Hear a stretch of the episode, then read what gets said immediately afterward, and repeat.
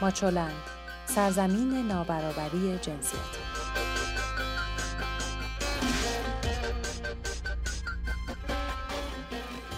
سلام شما به پادکست هفتگی ماچولند گوش می‌کنید. این 153 ومین پادکست خبری ماچو نیوزه من سبا هستم و با هم خبرهای حوزه زنان و برابری جنسیتی از 26 بهمن تا دوم اسفند ماه 98 رو مرور می‌کنیم.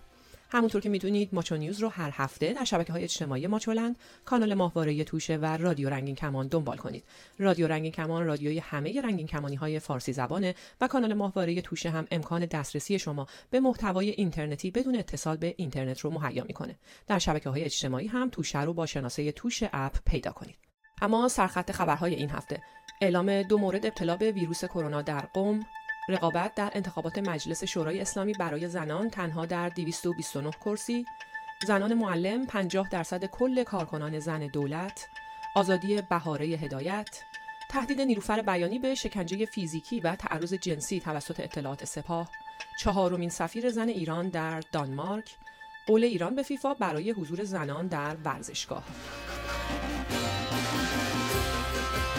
اما خبرهای این هفته. یک روز مانده تا برگزاری انتخابات مجلس شورای اسلامی اعلام خبر گسترش ویروس کرونا در ایران همه اخبار دیگر را تحت شعا قرار داد. مشاهده و اعلام دو مورد ابتلا به ویروس کرونا در قم که به فوت هر دو بیمار منجر شد وزارت بهداشت رو در حالت آماده باش قرار داده.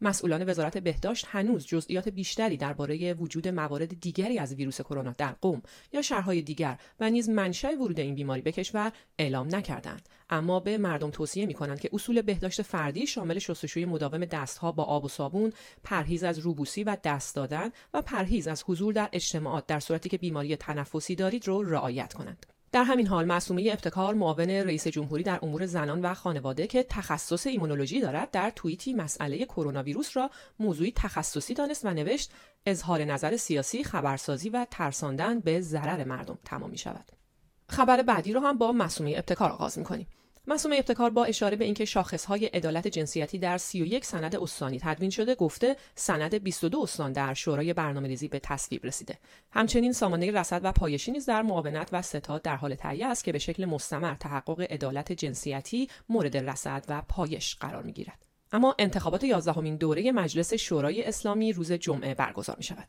در این انتخابات از میان حدود 7100 نماینده نهایی معرفی شده 736 نفر زن هستند. به عبارت دیگر به نسبت حدود هر ده مرد یک زن در این رقابت ها حضور دارد. اما این تناسب زمانی به هم می‌خوره که بدونیم تقسیم جغرافیایی زنان نامزد در حوزه های انتخابی سراسر کشور توزیع یکسانی ندارد. به عنوان مثال در استان تهران به طور متوسط برای هر کرسی نمایندگی حدود هفت زن کاندید حضور دارد. یا در استانهای قم گلستان و مرکزی برای هر کرسی بیش از سه کاندیدای زن در انتخابات حضور دارد اما در استانهای ایلام کوکیلیر و احمد و مازندران حتی نسبت یک زن کاندید برای هر کرسی استان هم برقرار نیست و تعداد زنان کاندیدای حضور در مجلس کمتر از تعداد کرسی های استان در مجلس است.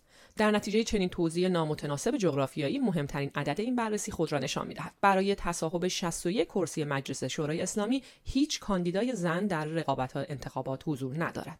بحث در مورد ترکیب زنان کاندیدای این دوره هم بالاست و نگاهی به اسامی کاندیداها نشان می‌دهد که حتی در صورت راه یافتن اونها به مجلس نیز نباید انتظار ایجاد تغییری مثبت در وضعیت حقوقی زنان داشته باشیم. با این همه باید منتظر ماند و دید از صندوقهای رأی نام چه کسانی بیرون میآید. افسانه نادیپور سفیر جدید جمهوری اسلامی ایران در دانمارک در کوپنهاگ استوارنامه خودش رو تقدیم مارگاریت دوم ملکه دانمارک کرد.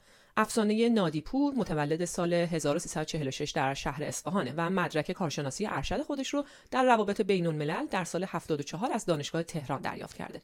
او با 25 سال سابقه کار در وزارت امور خارجه تیر ماه امسال به عنوان دستیار وزیر امور خارجه در حقوق شهروندی منصوب شده بود و اکنون به عنوان چهارمین سفیر زن در تاریخ جمهوری اسلامی منصوب شده.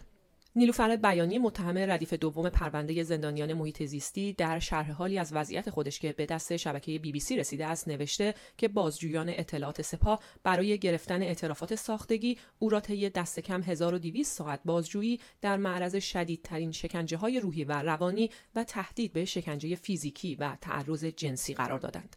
نیلوفر بیانی در شرح حال خود نوشته که بازجویان اطلاعات سپاه برای وادار کردنش به اعترافات ساختگی او را مجبور به تقلید صدای حیوانات وحشی و تهدید به تزریق آمپول فلج کننده و آمپول هوا کردند. قوه قضایی ایران نیلوفر بیانی را به اتهام همکاری با آمریکا به ده سال حبس محکوم کرده. به گفته نازنین بازجویان سپاه با نشان دادن جسد کاووس سید امامی به او هشدار دادند که عاقبت خودت و تمام همکاران و خانوادت همین است مگر اینکه هرچه ما می‌خواهیم بنویسیم بهاره هدایت دانشجوی زندانی دانشگاه تهران که هفته پیش توسط پلیس امنیت و با همکاری حراست آن دانشگاه بازداشت شده بود با تودیع وسیقه 200 میلیون تومانی آزاد شد. هدایت که در زمینه حقوق زنان و حق تحصیل فعالیت می کند سابقه چندین بار بازداشت و زندان رو داره که بیشترین اون پس از دستگیری در سال 88 بوده که 7 سال زندان رو گذرونده. دستگیری بهاره هدایت اعتراض گروههایی از دانشجویان در دانشگاه تهران و دیگر شهرها رو برانگیخته بود.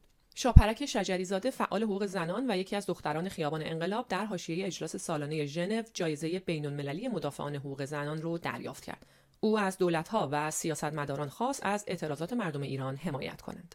اما ادامه خبرها محسن حاجی میرزایی وزیر آموزش و پرورش با بیان اینکه نیمی از کارمندان زن دولت در آموزش و پرورش مشغول به کار هستند گفت در حال حاضر هیچ دختر لازم التعلیمی وجود ندارد که دسترسی به آموزش نداشته باشد به گفته او در حال حاضر پوشش تحصیلی دختران در دبستان 98 درصده که میزان باقی مانده نیست به معنی عدم دسترسی آموزشی نیست. با این حال فرهناز مینایی پور مدیر کل امور زنان و خانواده وزارت آموزش و پرورش با بیان اینکه از بین دو میلیون و 400 هزار کارمند دولت یک میلیون کارمند از میان زنان هستند گفت بیش از 500 هزار نفر از این زنان در آموزش و پرورش اشتغال دارند.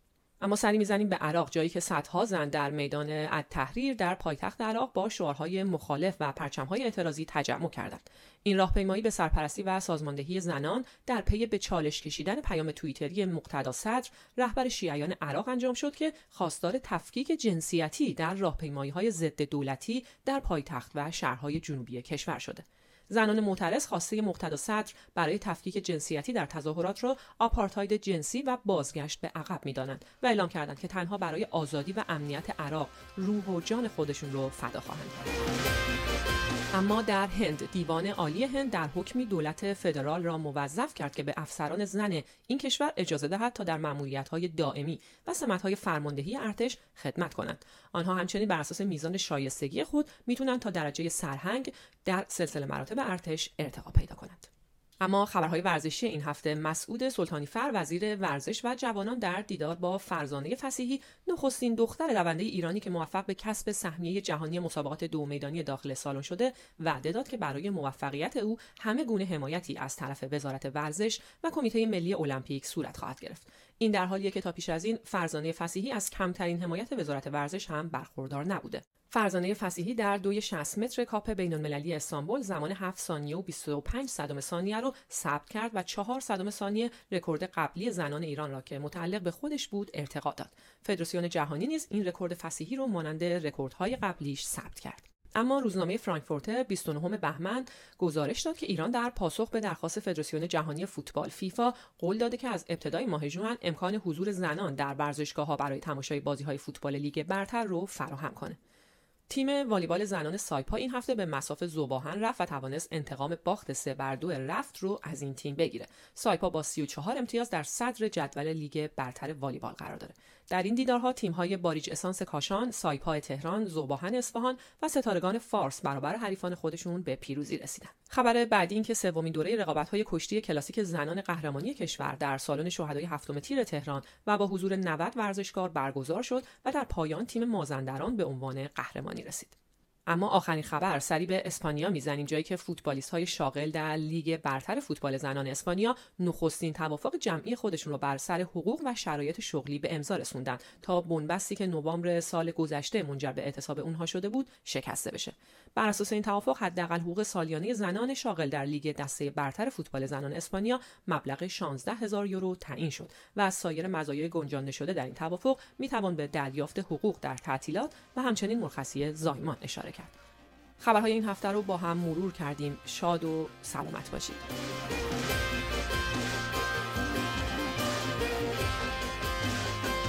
ویدیوها، مقاله ها و خبرنامه هفتگی ماچولن را در وبسایت ماچولن به آدرس نت شبکه های اجتماعی یا کانال ماهواره توشه پیدا کنید.